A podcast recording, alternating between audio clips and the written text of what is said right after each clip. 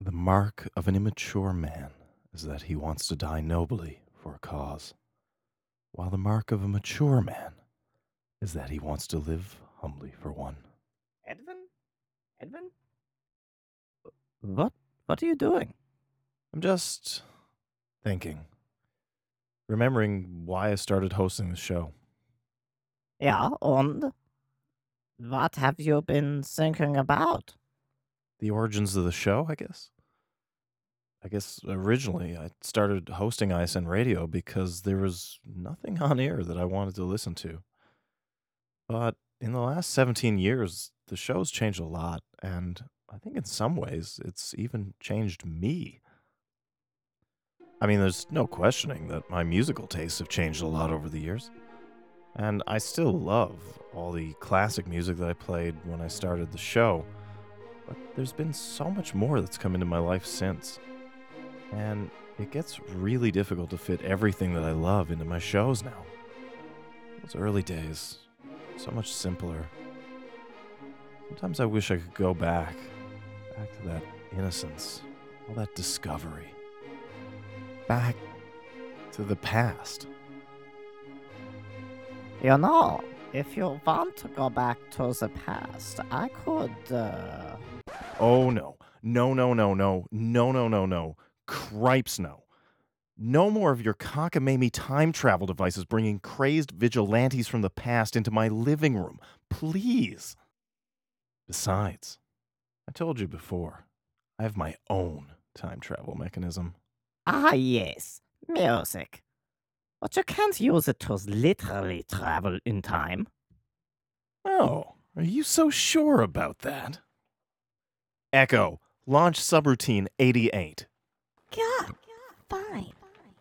All right, everyone, hold on tight.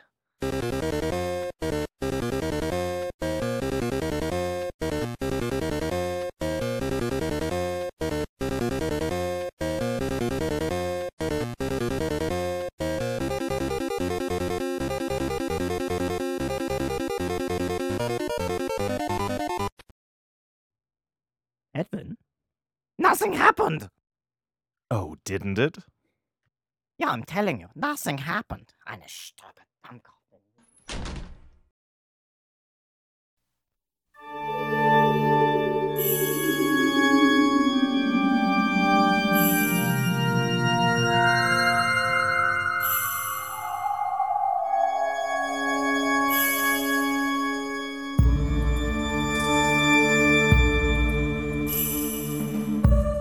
Ah, good evening, and welcome to Industrial Strength Nightmares.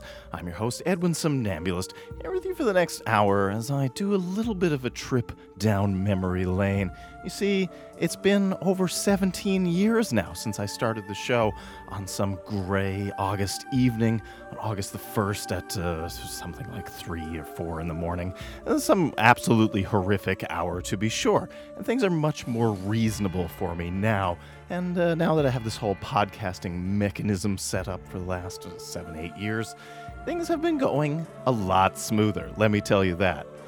So, originally, I started this show because there was just really nothing on the radio that appealed to my tastes.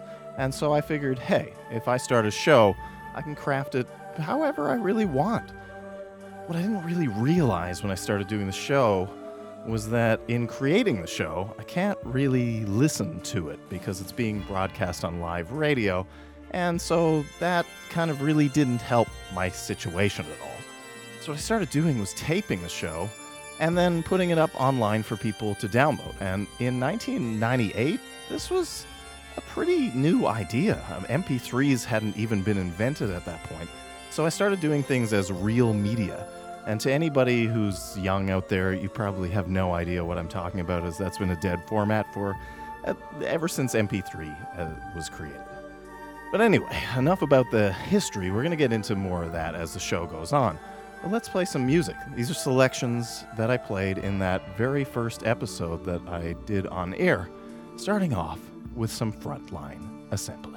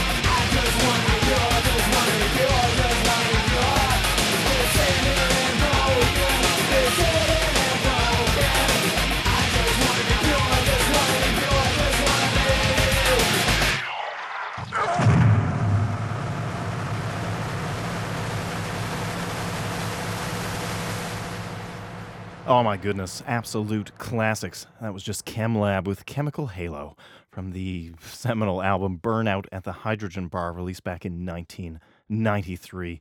One of the big progenitors of that cold wave sound, mixing industrial with electric guitars, kind of metal sound as well.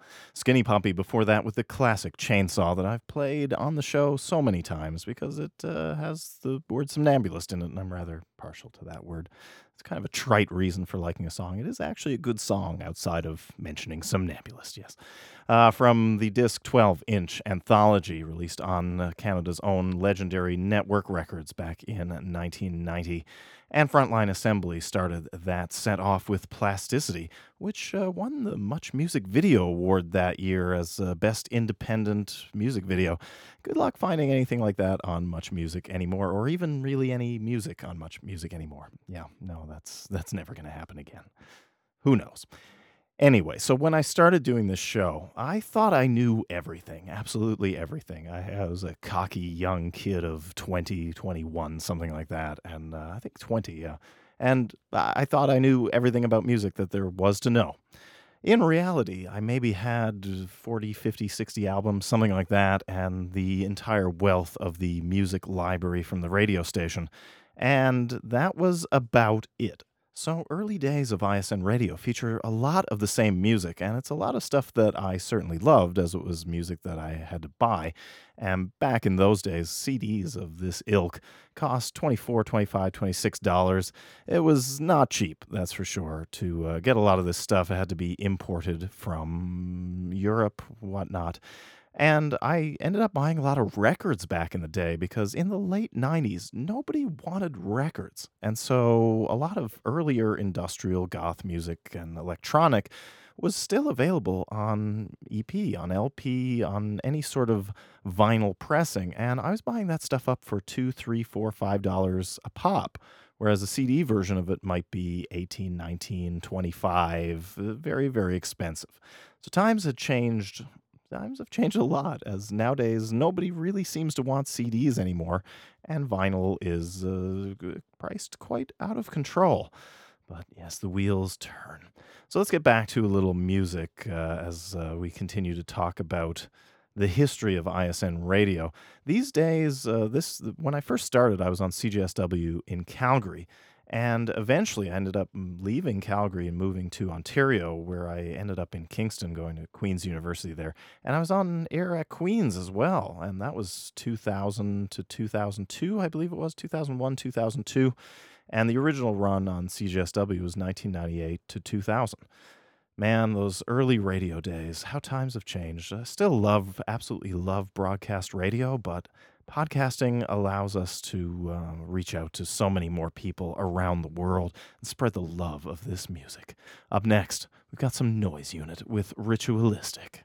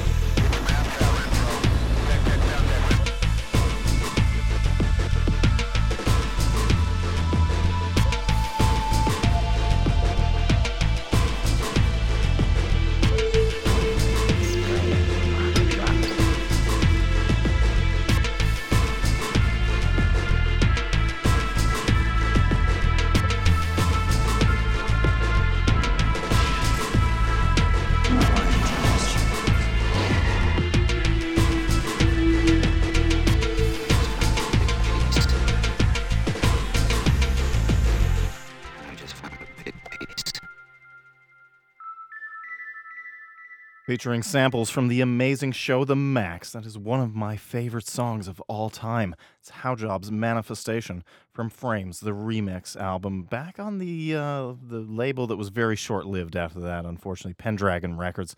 God, what an amazing, amazing label. They had so many great releases. Back in 1996 was when Frames came out. Just one of, uh, oh man, just one of the the great things on that label. And that disc, if I recall correctly, was actually originally released on Offbeat a year before that, which was another amazing label. All of those things got wiped out in the mid to late 90s, unfortunately. There was a plethora of industrial labels that had uh, a small but amazing cadre of artists on them. And uh, that, yeah, they just, they really all got put out of business by uh, Metropolis, unfortunately, or fortunately, I guess, because it did create a new golden age of industrial, which um, industrial was very, very powerful for a while when the future pop revolution came along. But anyway, so in the early 2000s, I was on um, Kingston Radio, uh, yeah, Queens Radio in Kingston, and unfortunately, because of the nature of that university, nobody really knew they had a radio station. I went from CJSW in Calgary, which is probably, if not the most powerful, then it is certainly eh, one of the most powerful campus community radio stations in all of North America. They're very, very big station. And I moved to Queens, which had very little funding, uh, very little broadcast range, and almost no interest, unfortunately, and especially not for a very niche specialty program like my own. And that was very frustrating because I love broadcasting music, but it's nice if someone out there actually hears it.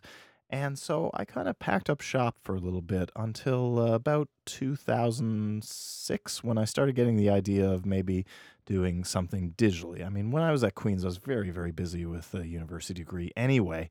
And it wasn't until afterwards, when some of my free time kind of, I guess, freed up, that I really earnestly started thinking about doing the show again. And so, one thing I did was I took all of the tapes from episodes that I had recorded from back in the day and digitized everything. And those are available on the ISN Radio Classic CDs, which are uh, available through donations through the site and I know I've sent out dozens and dozens and dozens of those over the years. It's been it's been great to hear people hear all of my or to have people hear all of my horrific mistakes from my early days of broadcasting and the low quality of technology and yeah, the goofs and the flubs and the technical difficulties and the poor mixing and the terrible levels and the blah blah blah blah blah. Anyway, eh, we still get plagued by those things even 17 years later. But yeah, it's it's it was great to be able to share those old classic episodes out there with everyone and with people like yourselves. And I know I've had people write in and mention how much they enjoyed my naivete on air back in the day. Anyway, before Haujobb was Project Pitchfork with Cold Heart from the seminal disc Alpha and Omega, or Alpha Omega, and that that actually came out 20 years ago. It feels like yesterday to me, but that's it came out in 1995 from Candyland in Europe and then um, Metropolis here in North America. But yeah, 1995. This seems like just a hop, skip, and a jump ago, and a great disc. Probably, it might actually be Project Pitchfork's best work ever. So good, so good. And Noise Unit started that set off, a side project of Frontline Assembly with grinding into, or with ritualistic from grinding into emptiness. Yeah, see, again, we make a lot of flubs even these days. So it wasn't all just industrial back in the day when I was on air. I because I was broadcasting only to Calgary, it was I really needed to cover a lot of bases. And so I played industrial, I played goth, I played electronic, I played weird soundtrack music, and it was as I say even today, it was a radio show devoted to exposing underexposed music. It still is. That has always been the primary purpose of ISN radio.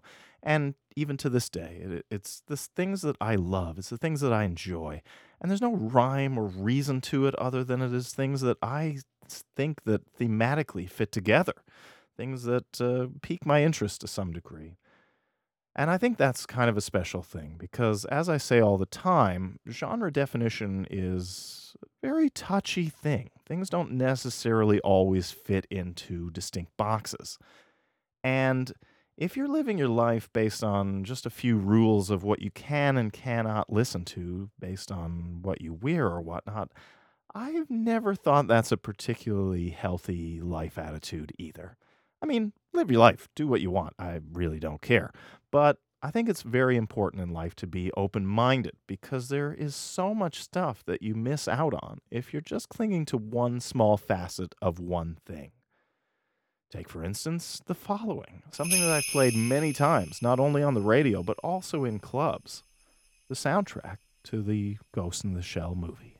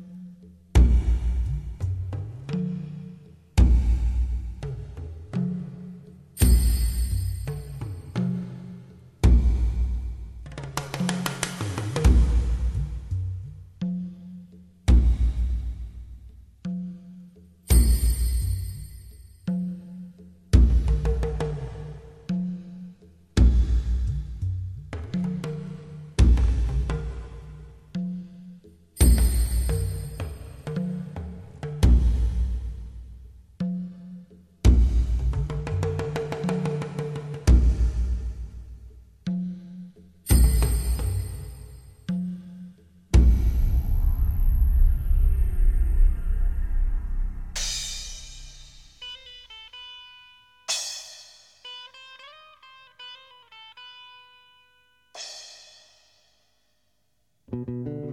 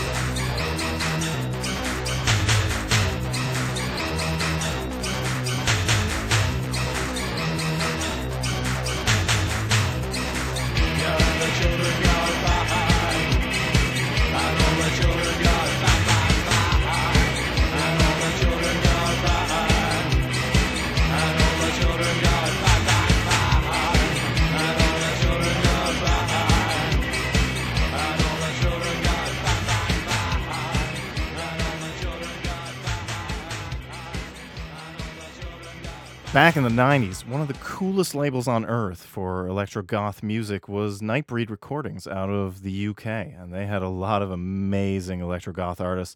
And it was really exciting because, well, it was the end of that, by by, I guess the end of the 90s, the end of that phase of electro goth It didn't last more than five, six years while it was going, it was a whole lot of fun. And I think I kind of illuminated that a couple of episodes ago in my World Goth Day episode. And if you haven't heard it, you might want to go back and check it out. But this was one of those artists that I was really hip for back in the day. It was Necromantic with Children Go Bang. And I had it off of the Gothic Sounds of the Nightbreed sampler, which was just an absolute blinder of a sampler. So much good music on there. I'm sure you can probably find it in this day and age as well. Maybe check digitally online. I'm sure some sort of digital service must have it. And it's a very cool sampler. And Nightbreed is still going on to this day. They have a Twitter account that uh, uh, it's it's like a radio online radio sort of feed that is constantly feeding out music from these classic days of 90s goth. And you should probably check that out. Great stuff. Classic before that, Killing an Arab by The Cure from the compilation Standing on a Beach, which has my favorite Cure music. That era of The Cure is really about all that I can stand. And I apologize if you're a huge Cure fan that loves their entire body of work. But really, for me, as I've said many, many times, even back in those old days on CJSW, up until the point where Lol leaves the band, that's really that's the cure for me. And as soon as he's gone, that's that's the end of it. It's no longer a couple of friends from childhood, the angry youth trying to, you know, make beautiful music and poetry, and it becomes something very different after that, unfortunately. Anyway, that compilation was released in 1986 and Kenji Kawai before that with uh, the making of a cyborg from the Ghost in the Shell original soundtrack, and that was released in 1995, just around the same time that Ghost in the Shell came out again. 20 years, absolutely unbelievable.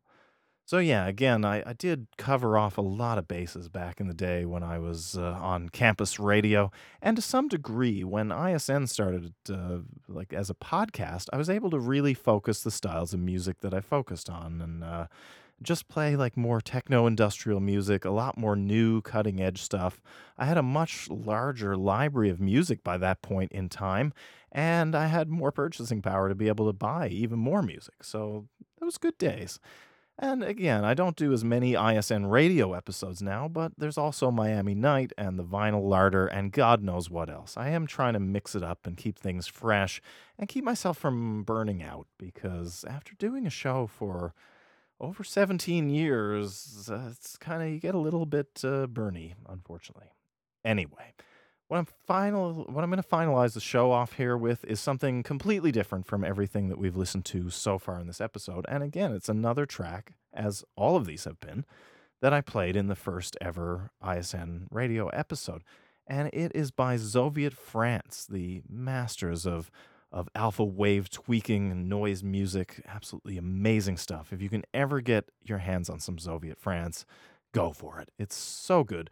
Back in the early days, this is the sort of stuff I used to lull myself to sleep, as it's chaotic but yet peaceful somehow. This track I've played so many times on the show, many times to finish off the show, and especially back when I was on radio because this was a great track to play at 3:30 in the morning. It's Alchem Magenta from the album Digilogue, which was released on Soleil Moon Records back in 1995. A truly great disc, and this actually began my love affair with Zoviet France. And I think that's really about all I have to say for the history of the show. Many, many more years as ISN Radio Year 18 starts now. Until next time, this is Edwin Somnambulist wishing you all pleasant nightmares.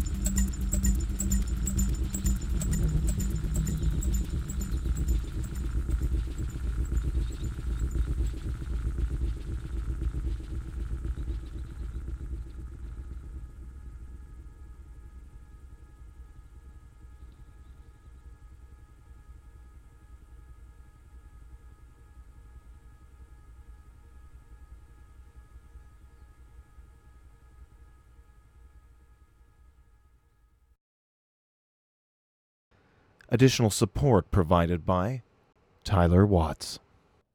To become an ongoing supporter of the show and net yourself some great thank you gifts, please visit patreon.com slash isn radio. The preceding has been a presentation of Ravenscroft Media 2015. www.isnradio.com.